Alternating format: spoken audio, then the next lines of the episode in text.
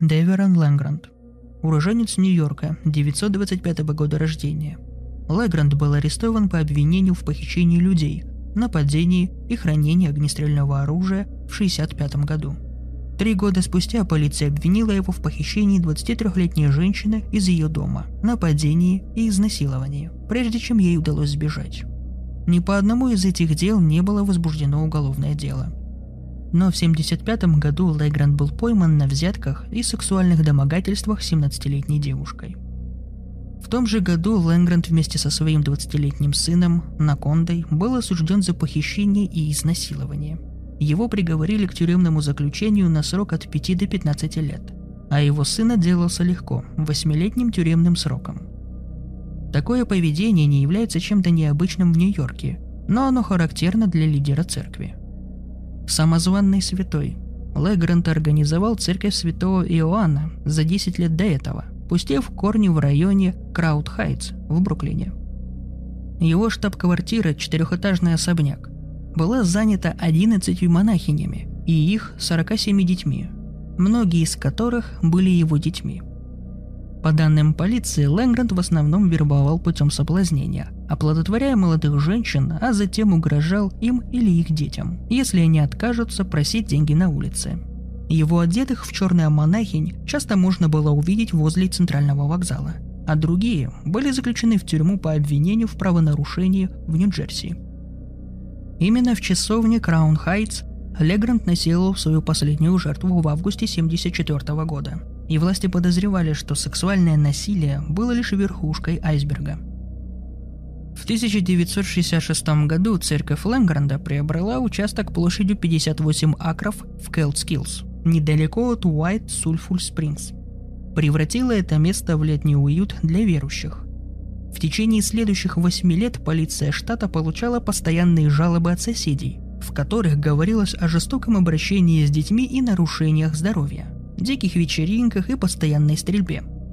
Дети из лагеря свободно бродили по сельской местности, просили милостыню и воровали, а лошадей жестоко избивали и бросали голодать.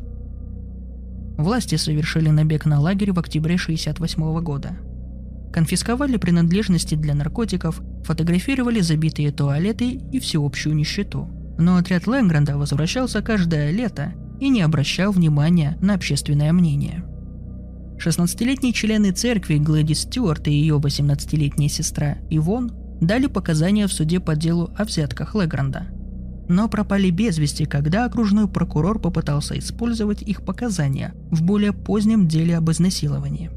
Информаторы заявили, что девочки были мертвы, расчленены в Бруклинской церкви, а их останки перевезены в Кэтскиллс для утилизации – Полиция штата перевернула все ранчо в середине декабря 1975 года, но уехала с пустыми руками.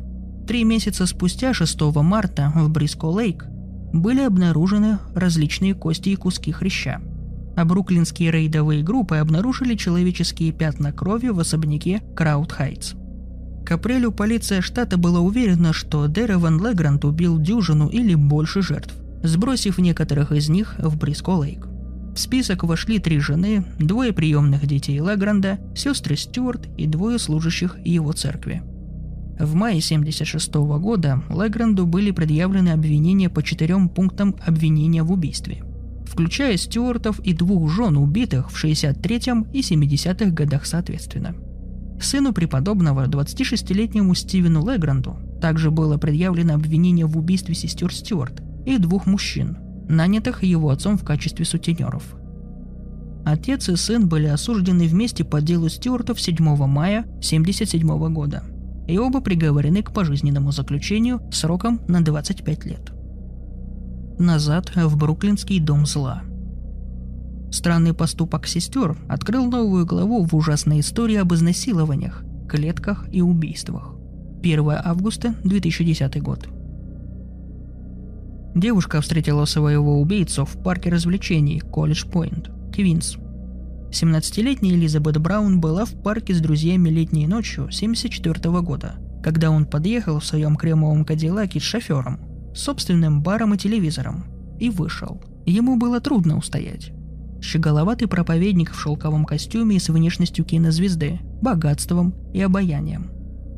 Но этот пастор, 50-летний Дераван Док Легранд, не собирался спасать ее душу. Его хитрый подход был направлен на то, чтобы заманить девушку в ловушку своей коммуны в Бруклине, где он уговаривал подростков наркотиками и выпивкой, соблазнял их и заставлял попрошайничать в одежде монахини. Браун стала наложницей и нищенкой Легранда. Днем предлагала пассажирам метро заняться с ней сексом и сбрасывала ангельскую пыль ночью. У нее было доброе сердце, но она была очень злой, очень воинственной, сказала сестра Браун Кэти. Наш отец был болен раком и умирал. Она искала стабильности. Такой ребенок притягивает мешки с грязью, как магниты. 36 лет спустя власти сочли, что культ Легранда, который в конце концов перерос в изнасилование и убийство и вызвал скандал в городе в 70-х, давно исчез.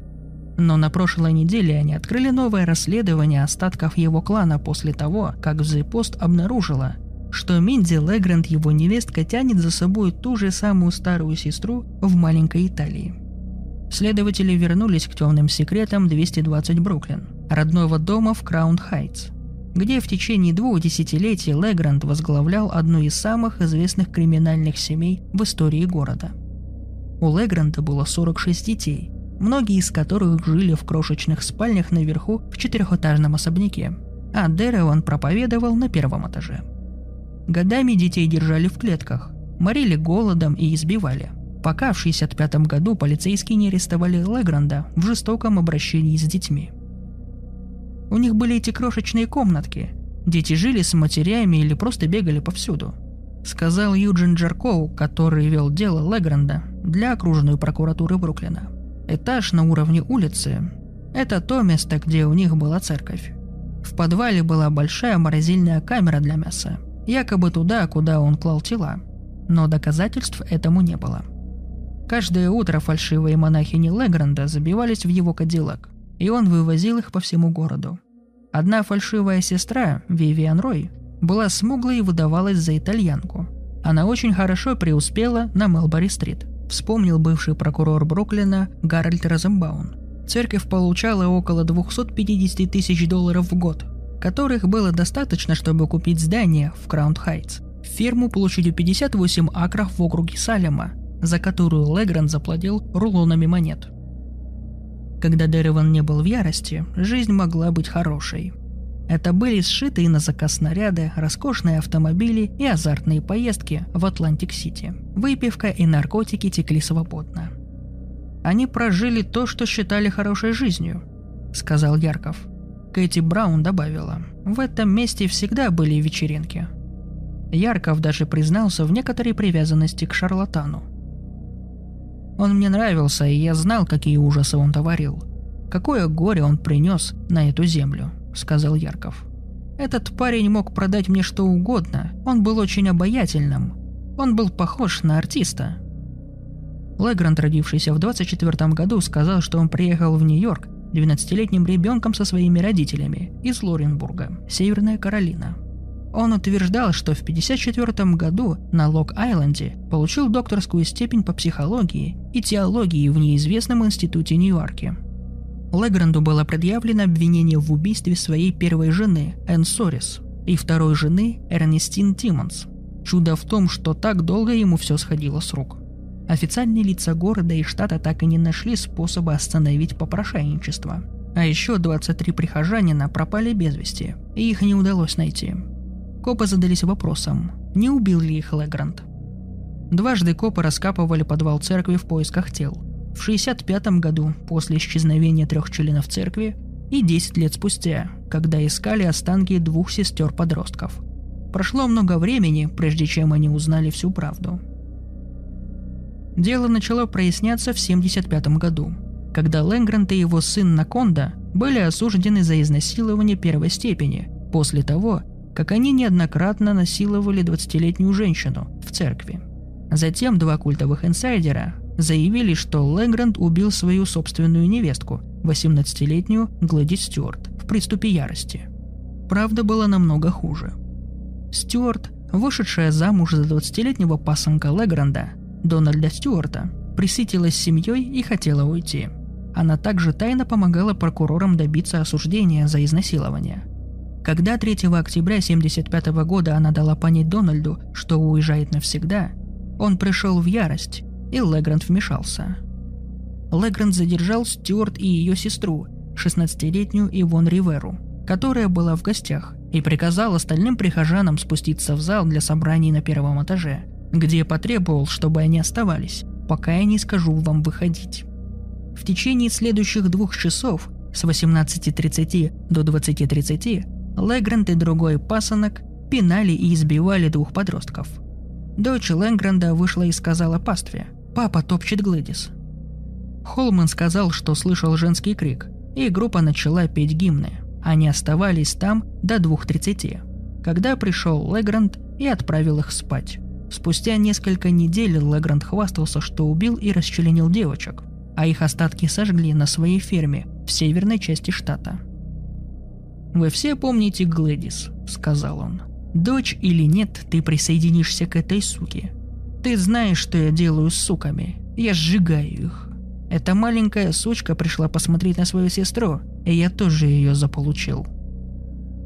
Холман, который присоединился к церкви после того, как оставил свою работу ассистентом по вскрытию в Бруклинской судебно-медицинской экспертизе, сказал, что ему было приказано загрузить два больших мешка для мусора в его машину и отвезти их на ферму. Когда он добрался туда, что-то вывалилось из сумки.